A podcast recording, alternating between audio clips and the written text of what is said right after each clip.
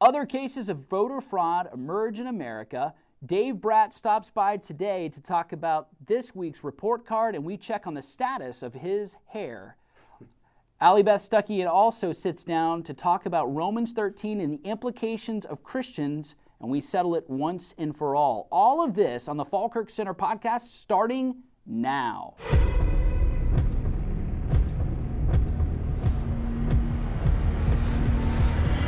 Welcome to another exciting edition of the Falkirk Center podcast. I am joined by McDreamy Dean Dave Bratt here at the Liberty School of Business. Uh, he's to stop by. Hey, Dave, how's the hair going? It looks pretty good. Good. Salon opened up Friday, back in back in order. Not, Awesome. Not looking like the Beatles anymore. Okay, great. Well, that's good, right? So we can the mass hysteria we can suspend Yep. it hopefully. Yep. Safe. Dave, I'm concerned about the reopening and the implications. There's a lot of psych outs. It's uh, some, I think, some uh, Democratic governors are saying, "Yeah, we'll go along to get along," because clearly uh, these orders, these stay-at-home orders, are not being obeyed on the beaches up in New York Mm. Yeah. and New Jersey and Yep. down in California. People are protesting. Yep.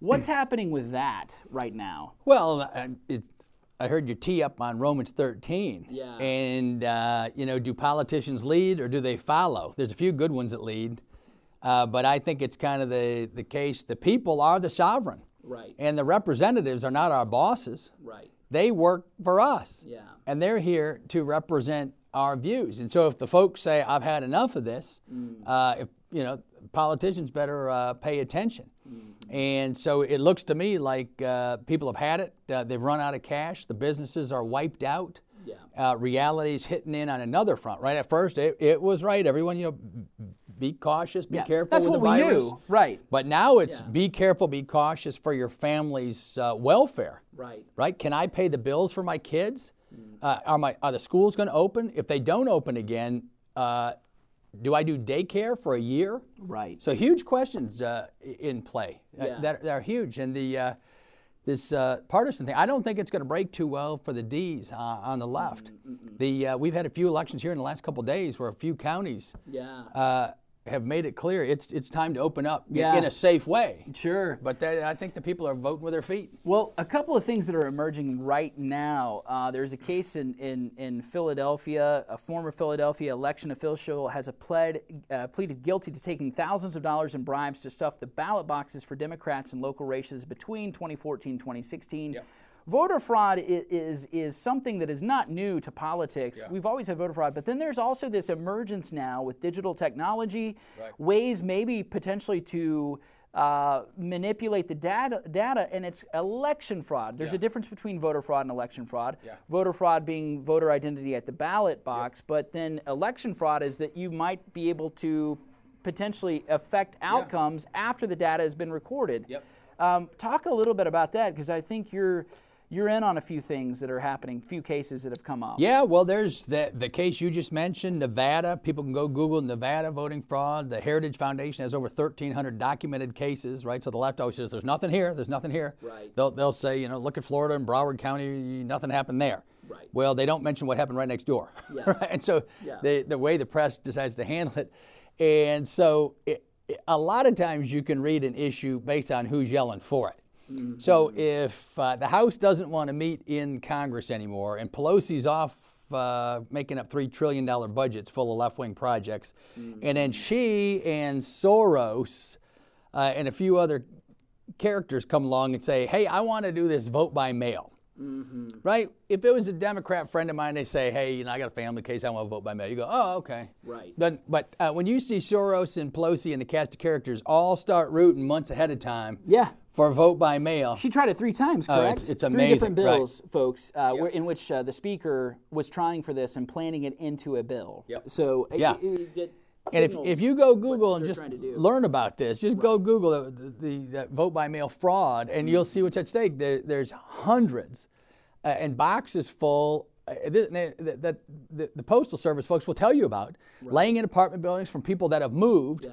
and all you got to do is take it out, sign it, And the Democrats are pushing for a law where the signature verification doesn't happen. Right. So that's the giveaway, right? Why would you ever want a bill to pass where you don't verify the signatures? And so there's too many giveaways, so you know something's up. It's insane. I want to talk about this Wall Street Journal uh, headline as well about lawsuits. So this is in this is in the opinion uh, section. Yep. Um, what is that? I think you've got that on there. Yeah. I don't know uh, if you can pull it up. Yeah, real sure. quick. Yeah, we'll tell the folks. Uh, we- lawsuits needn't block recovery by a couple uh, legal heavy hitters, Michael Luttig and David Rivkin. Rivkin's with a one of the biggest firms up in D.C., and uh, Luttig uh, is a Supreme Court uh, caliber uh, Kavanaugh material Hmm. up in that league. So when you see these guys weigh in, something's something big's coming. So, so we think about uh, company. Let's okay. Let's take the state of, of Virginia. Country opens up. Virginia eventually Yep. opens up. Okay, seven hundred twenty-five thousand small businesses, roughly. It's going to be a lot less now, but uh, this was 2019's numbers uh, registered in the state of Virginia. You're a small uh, business owner. You own a little shop or something. Maybe you're a shop uh, on the boardwalk at Virginia Beach Yep. at a tourist destination. Someone stops by, buys a few things. Right. A few weeks later, they've got the virus. Yep. And they're threatening now to sue you. So you you caused it, right? yeah. So what's happening? There's a split, obviously, Yeah. divide between Republicans and Democrats on this issue. But Yeah, this this really surprises me because I didn't I wouldn't think the lay voter knows these things in the Mm. first place. Uh, but it's a 70-30 split both ways. Right. So the Republicans uh, don't think the trial lawyers should be able to sue, Mm-hmm. and there should be a six to nine month. That's what the authors in this article show today. There should be a six to nine month uh, just delay Mm-hmm. in all litigation against the uh, the, the virus, Mm-hmm. so that uh, you know there's no way to prove exactly where you picked this thing up, Mm-hmm. and so the lawsuits are going to be almost frivolous by definition. Right. I accuse you. You you gave it. How do you know you gave it to me? There's no way to prove it. Right. So that's clear. But litigation, the way it really works is I threaten you. Uh, you say, okay, I'll just pay the bill and settle. Yeah. And that's the, what the trial lawyers are up to. They're going to make tons of money just on the threat of a lawsuit. Right. The business says, I, okay, I, I I'm just going to pay out. And uh, I, I can't believe our fellow citizens on the other side of the aisle are okay with that. 70 to 30 Yeah. is shocking to me uh, when it, it will slow down the economy. If there's a threat, Oh, sure. some firms are not going to open up. And it'll maintain a high unemployment rate. Right, Because exactly. these same businesses can't hire you if they're paying out Right, lawsuits right. or going under, going That's belly right. up. I want to turn to a final, just kind of a final piece. Mm-hmm. Um, I can't remember, first of all, before I do that, the Wisconsin Supreme Court, just another, Minnesota was just a couple, last week or a couple of weeks ago. Wisconsin Supreme Court strikes down state's stay at home order. Uh, this was on Wednesday. And what was interesting about this is it was the Health Services Secretary. It wasn't the governor, Mm-hmm. Yeah. but the Health Services Secretary. Something. And uh, according to the ruling, they, in their opinion, it was a vast seizure of power. So this is another example of the fourth branch of government, right, being overridden now That's right. by the Unelected, courts. unelected bureaucrats. That's right. Making law. Making law. Um, I did want to turn though to the story that's out of Mississippi. Lots of mystery there. We don't know what's going on, but it, it appears as though, um, based on, and this is a USA Today uh, article, actually it's Associated Press, uh, but it's the first Pentecostal church in Holly Springs, Mississippi, burned down Wednesday morning. Here's the thing: um, there was. Uh, uh, there was a, a graffiti article, or sorry, graffiti, excuse me, uh, message uh, that was there on the lawn, and uh, I'm trying to find where it says, but it basically says that you you best stay home now, you hypocrites, or it says bet you stay home now, Right. you hypocrites, Because the church spray was painted. meeting. Because the That's church was meeting, right? So, uh, what what do you make of? I mean, is this any kind of indication about this uh, a further divide in our culture right now? This is in the state of Mississippi, Yeah. Bible Belt, Right. Right, um, and this obviously looks like religious bigotry, Yeah. right? Um, and and uh, an act of violence against uh, religious people. But uh, what do you make of all this? Yeah, well, that court case, uh, that's one in a long series now uh, when the judges read and decide all these contentious issues, but based on the law, Right. they case after case after case seems to be showing uh, the judges are saying if you want to restrict your First Amendment rights to gather, Right. Second Amendment rights, the Third Amendment, you want to stri- restrict somebody's God-given rights, uh, you better do it very narrowly and you better have good rationale for doing it. You don't get to throw this huge net over the American people and say, "Yeah, you're trapped. You're going to do what we say. We're power mongers." And there's a couple governors out there who are just loopy right now, and uh, so the folks are rebelling uh, up in Michigan and some other states, California. The, Right. Some of the governors and the uh, localities, uh, people are outraged. And so uh, all those things are linked. And then the church, right? Uh, people taking the law in their own hand, burning down a church Yeah. Uh, because you don't think they should meet. Well, that's not your decision, Yeah. right? So that that's the sovereign again is the Right. is the people. Yes. And uh, we determine the law, and so you should obey the laws in place because they've been given by the sovereign, Right. which is the people. But the the people are in charge, uh, Mm. and and uh, the left doesn't seem to understand that right now. Yeah, we have uh, several pastor friends associated with Falkirk Center, and one of our Yeah. one of our ministries that we do is not only just to educate, but there are pastors. Uh, I call them the forgotten pastors in America, Mm-hmm. just like the forgotten man. These pastors are doing good work in their communities. Oftentimes, they don't have a big conference platform, you know, social media following. They're not one of the mega, what I would call elite evan- leading evangelical pastors. They're going to be quoted uh, oftentimes, you know, by national media news. They're just often forgotten.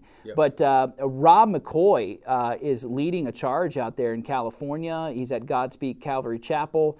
Um, I, we, we've been talking to him. Uh, Eric Metaxas has also gotten involved, but 3,000 churches coming together uh, in order to publicly uh, make a statement against uh, Governor Gavin Newsom and saying, hey, enough is enough. This is not uh, ladies and gentlemen, day six or seven of quarantine, where we know very, very little about the virus. We now know a lot about the virus, and this is going on week eight. It's time to do something. Um, and again, going back to the fir- first premise of Romans 13, which we're going to talk about in the second half with Allie Beth Stuckey, who is the sovereign? Uh, who you know? Who is it? The people, Right. Or is it un- unelected bu- bureaucrats? Who is the sovereign in this Right. country? No, that's great. So good. That's huge. It's all what the Falkirk Center does: faith and freedom every day. Amen. So, uh, Allie Beth Stuckey, right after this. Hey, Ryan Helfenbein with the Falkirk Center for Faith and Liberty here at the campus of Liberty University. I'm joined this afternoon by someone who needs no introduction. It's Allie Beth Stuckey. Allie, it is so great to see you. Welcome. Thank you so much for having me. Well, it is an honor, and uh, I want to say my wife, who is actually listening, she's a huge fan of yours, and uh, we were listening yesterday uh, to a podcast that you did on Romans 13, and I thought this was so crucial for our audience and for others. We exist at the Falkirk Center not just to editorialize and offer our opinion. We really want to exist to educate and to promote the gospel and the scriptures teaching on these issues. And so I really want to dive into some of these topics. Um, you raised several of them, but give us a, just a brief background of Romans 13. What's this about? So, Romans 13, at least verses 1 through 7, it's about submitting to governing authorities. And when you read it, the text is pretty clear, and seemingly the intent is pretty clear that we are to submit to governing authorities because the authorities that exist were instituted by God. Hmm. And so, in submitting to governing authorities, we are also submitting to God. Uh, the God through Paul says in, in Romans 13, 1 through 7, that uh, these authorities are instituted to exact uh, justice or to carry out justice on the wrongdoer. Paul makes the argument that if you are uh, not doing anything wrong, then you have nothing to fear. But if you are doing something wrong, then you uh, should fear these governing authorities because they do not bear the sword in vain. So, uh, making the argument that we should be as submissive as we possibly can as Christians. And a question that I've gotten a lot, the reason why I did this podcast episode, uh, and the question I posed was, are Christians to resist tyranny? I've gotten this question several times over the past few weeks during this whole pandemic with people saying, look, I understand that there is a threat of this virus, but how far do we allow the government to go? Should we still be meeting together in churches? Should I be protesting? At what point can Christians biblically stand up and say, you know what? Uh, the government has pushed too far, and this is inhibiting my ability to share the gospel or to obey God. So that's the question that I tried to tackle in light of Romans 13. Absolutely. And I'll add to that, Peter uh, writes in 1 Peter chapter 2, very similar, uh, where he talks about praying for those who are in, in power. uh, and in authority. Um, I'm thinking of Titus chapter 3 also, where that comes up. Um, but then you also have in the Gospels, uh, Mark chapter 12, John chapter 19, Jesus uh, who's talking literally to Pontius Pilate. My kingdom is not of this world. But he says, you, there is no authority that exists on this earth that is not first given by God. So here's the question, Allie. Um, you know, I, I have a lot of friends, Christian friends, who, when we're talking about, there's a lot of assumptions, presuppositions that we take for granted, I think. When we talk about American liberty, a lot of times there is a disconnect. There's kind of a, there's a biblical literacy gap, but there's also a literacy gap in terms of, of history. People just don't know common history. How did we get here? Um, are there moments that you can point to historically where people have defied government. I, I want to talk about the biblical cases first, um, but then also uh, cases in our own history of civics. So, what are, what are some of those? Yeah, so the cases that we can look at biblically are cases in which people like the, the Hebrew midwives yes. defied Exodus the 1. Mm-hmm. Yeah, the, the Egyptian edict that they had to kill all uh, newborn males. They decided not to do that. Of course, Daniel continued to pray three times a day, even when he was told that he only could pray to King Darius. Uh, Shadrach, Meshach, and Abednego refusing to bow down to Nebuchadnezzar. Um, you uh, you also mentioned, or maybe that was in the conversation that we had uh, beforehand, that um, the the apostles also they rebelled against government authority saying hey you can't preach the gospel yeah. and so obviously there are several biblical examples i do think it's important to point out and to clarify that always the reason why these followers of God, these people of God, defied government authorities was not to be, uh, not to make a point, not to be uh, a, rabble rouser, not to be a troublemaker for the sake of trouble, but expressly to obey God. And I think that that's an important distinction to make. And when we look throughout history, specifically if we look at the Protestant Reformation, when you had reformers like John Calvin and especially John Knox in Scotland, um, that he uh, fought very fiercely against uh, Mary of Guise and uh, the Catholic queens of Scotland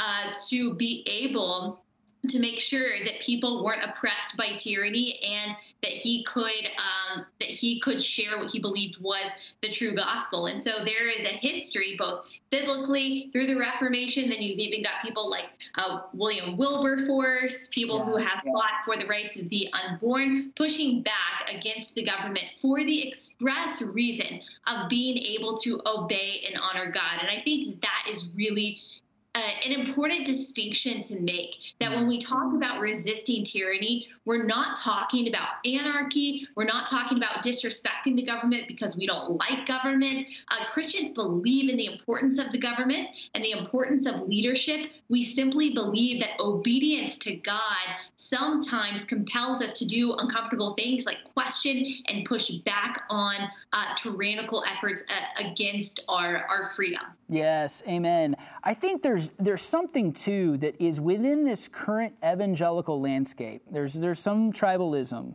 And I want to be careful. I'm not here to pu- throw any punches today. I really just want to have this conversation.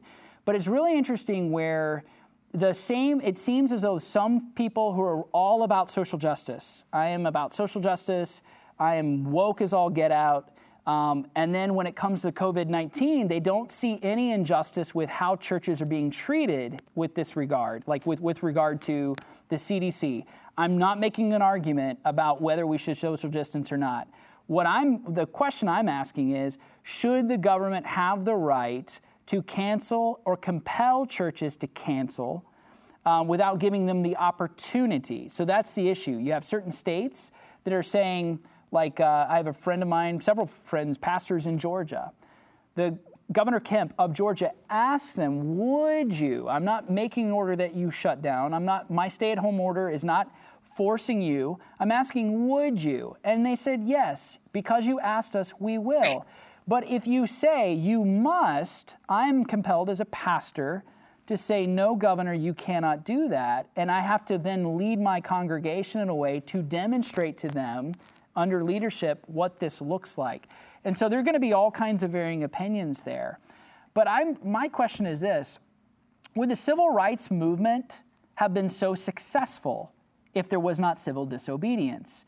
Would Rosa Parks, uh, would we even know her today if she did not disobey? If she, if she got up from her seat and surrendered her seat? At some point, you have to recognize that the only way we're able to defend rights is that there has to be moments where we say no. What, what do you right. say to that? Right. And I think you're absolutely right that it's tribalized in how we see justice, in how we see justified civil disobedience. And it's because uh, when you're just talking strictly politically, the, the kind of causes that we care about on either side of the aisle or that some people care about on either side of the aisle, so often they don't cross over. So while you might have people who care about um, uh, racial injustice exclusively, they might not care about injustice against Christians. And then maybe you have people over here who care about injustice against Christians but don't care about racial injustice. And that is sometimes how it falls politically. But we as Christians care about uh, every instance of injustice mm. and every instance of tyranny that seeks to discriminate against a, a particular group uh, through, you know, no fault of the group's own in order to basically just exact control. And that is what seems to be happening in a lot of these policies that have to do with the church, singling out churches, and in some cases, for example, like in New York City, singling out Jewish communities, calling them out and saying that you can't meet together, you can't do these things, mm. not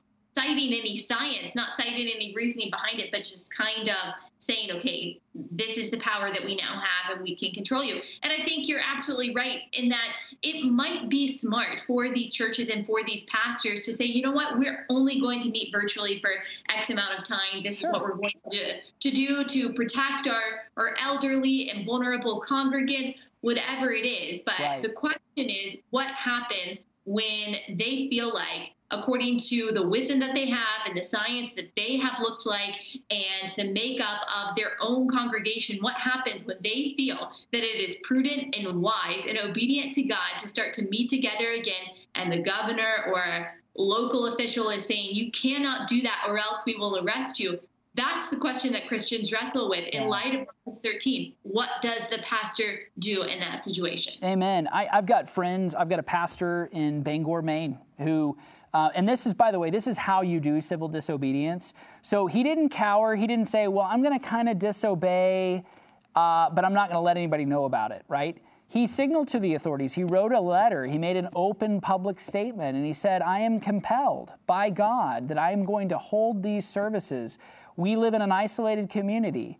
Uh, you know, by the way, you can get the, the weed dispensaries are open. I, I, you know, I minister to drug addicts, and these drug addicts who are hurting right now need to be able to assemble. They need to be able to come to worship. They need to be able to come and get counseling and to be around fellow Christians. They're hurting right now. By compelling us to close, you're violating the Constitution. Uh, you know, the, the, prohibiting the free exercise thereof. That's in there, yeah. right? Um, and not only that, but you're violating the laws of God. And so, um, so he, he made it very public I'm going to disobey. So he wasn't hiding behind anything. Um, and we'll see how it plays out. There's 3,000 pastors right now in California doing the same thing. It's not at this point an argument for them about uh, what is best. They're not arguing about health. They're saying, sure, yes, absolutely, we're going to protect the vulnerable. We can do both that's the argument they're making. Right, and I think it's important also to remember is that uh, we believe that.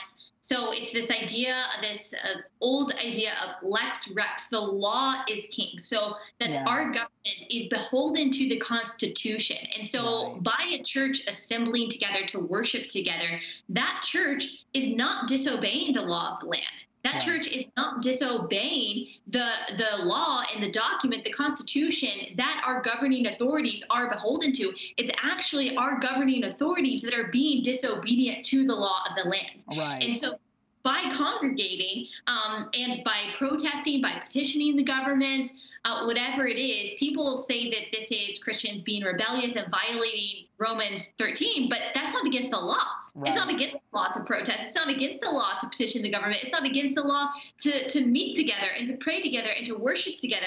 It is actually these civil authorities that, like you said, is they're not uh, only disobey the Constitution, uh, but also the law of God. So who is really being more obedient and um, honoring Romans 13 more? The, the citizen who wants to worship together as the Constitution allows and as God ordains, or the uh, the the civil authority who is defying all of the above. Yes. Okay. We've we got just a few more minutes, Allie. This is perfect because um, you you raise a point, and this is exactly where I want to I want to go with this.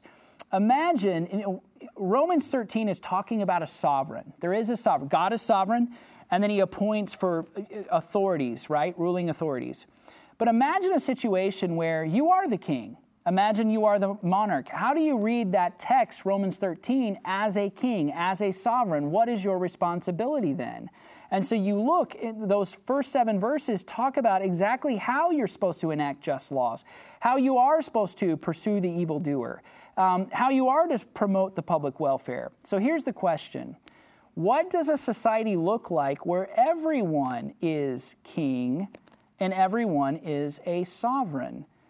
I'm not trying to play semantical word games, but just imagine for a second that if the Constitution is really about we the people, right?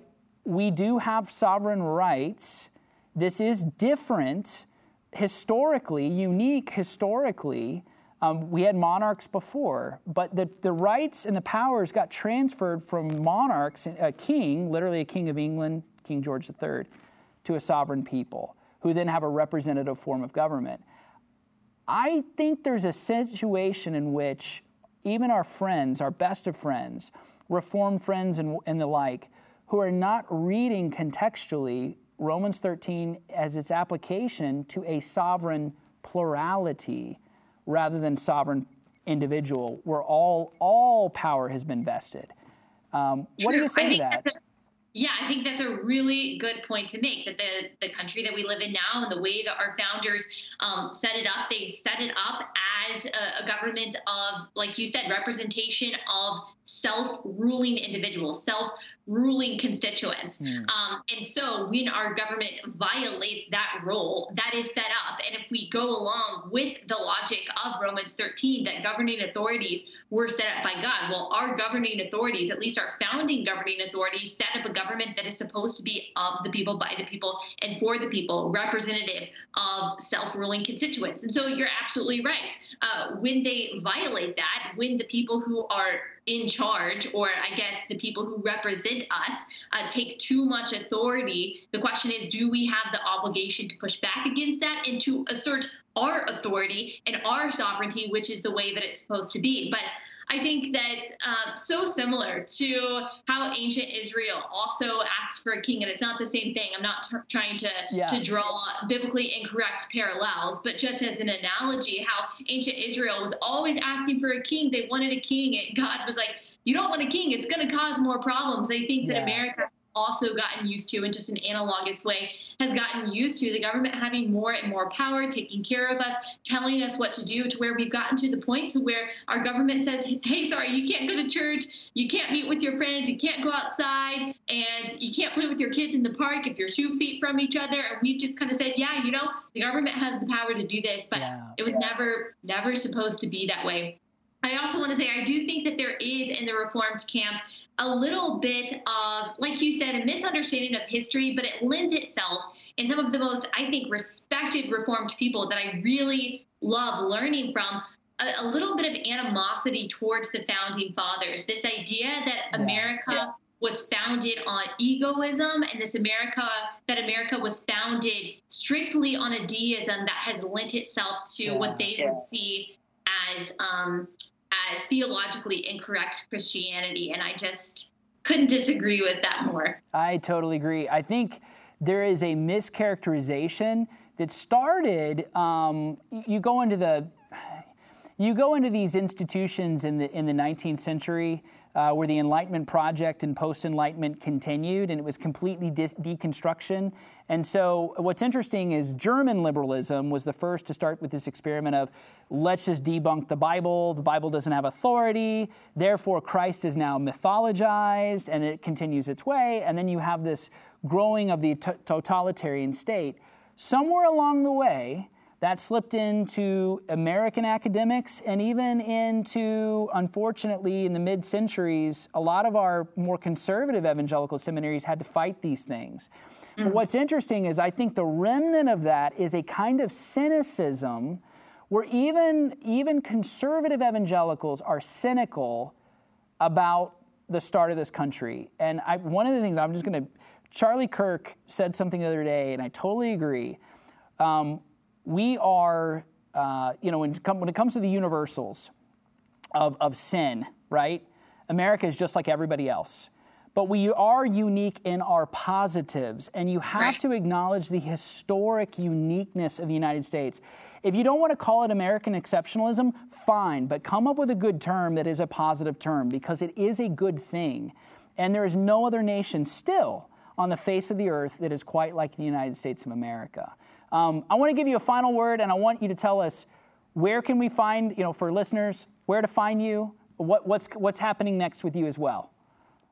Oh, I love what you just said and the reiteration of what Charlie Kirk said because it's absolutely true. And unfortunately, you have, I would say, the majority of young people, at least right now, who believe literally the exact opposite of that. Mm. That America is not, doesn't have the commonality of sin with the rest of the world just because we are, you know, it's made up of fallible people just like every other society, and that we're unique in our virtues. They think it's the opposite, that we're actually unique in our sin and maybe not even that we have commonality of virtue, but that our virtues are so small that they're so insignificant that they're not even worth talking about. And that's why I think it's so wonderful that you guys exist because I know that you aren't just focusing on American exceptionalism, but you are helping educate Christians uh, about the importance of religious liberty and just how wonderfully and uniquely and graciously God has blessed this country, which hasn't been perfect by any means. I don't think any Christian claims that it's been perfect, but by the grace of God and by the genius and willpower of so many strong Americans, has been a championing force of not just liberty, but of goodness and virtue throughout the world. So, mm, anyway, well I'm just so thankful for your mission and, and what you guys do. Um, I am obviously, you guys know I'm Allie Stuckey, so you can find me. I've got a website that's about to launch, alliebethstuckey.com. I've got a book coming out August 11th called You're Not Enough and That's Okay Escaping the Toxic Culture of Self Love. Goes through five myths that uh, Christian women are unfortunately fed by society at large. Um, and you can find me on Twitter. You can find me on Instagram. You can really probably just look up my name and I'll probably come up. But oh, and my podcast, duh. That's uh, the main thing that relatable. I do. Relatable yep. with Allie Stuckey. You can find it anywhere you get your podcasts. Okay, I'm going to put you on the spot. When that book comes out, I want to have you back on. I want to talk about it. That's wonderful. Perfect. Awesome. I would love. Allie Beth Stuckey, God bless you. Thank you for all that you do. Have a wonderful day.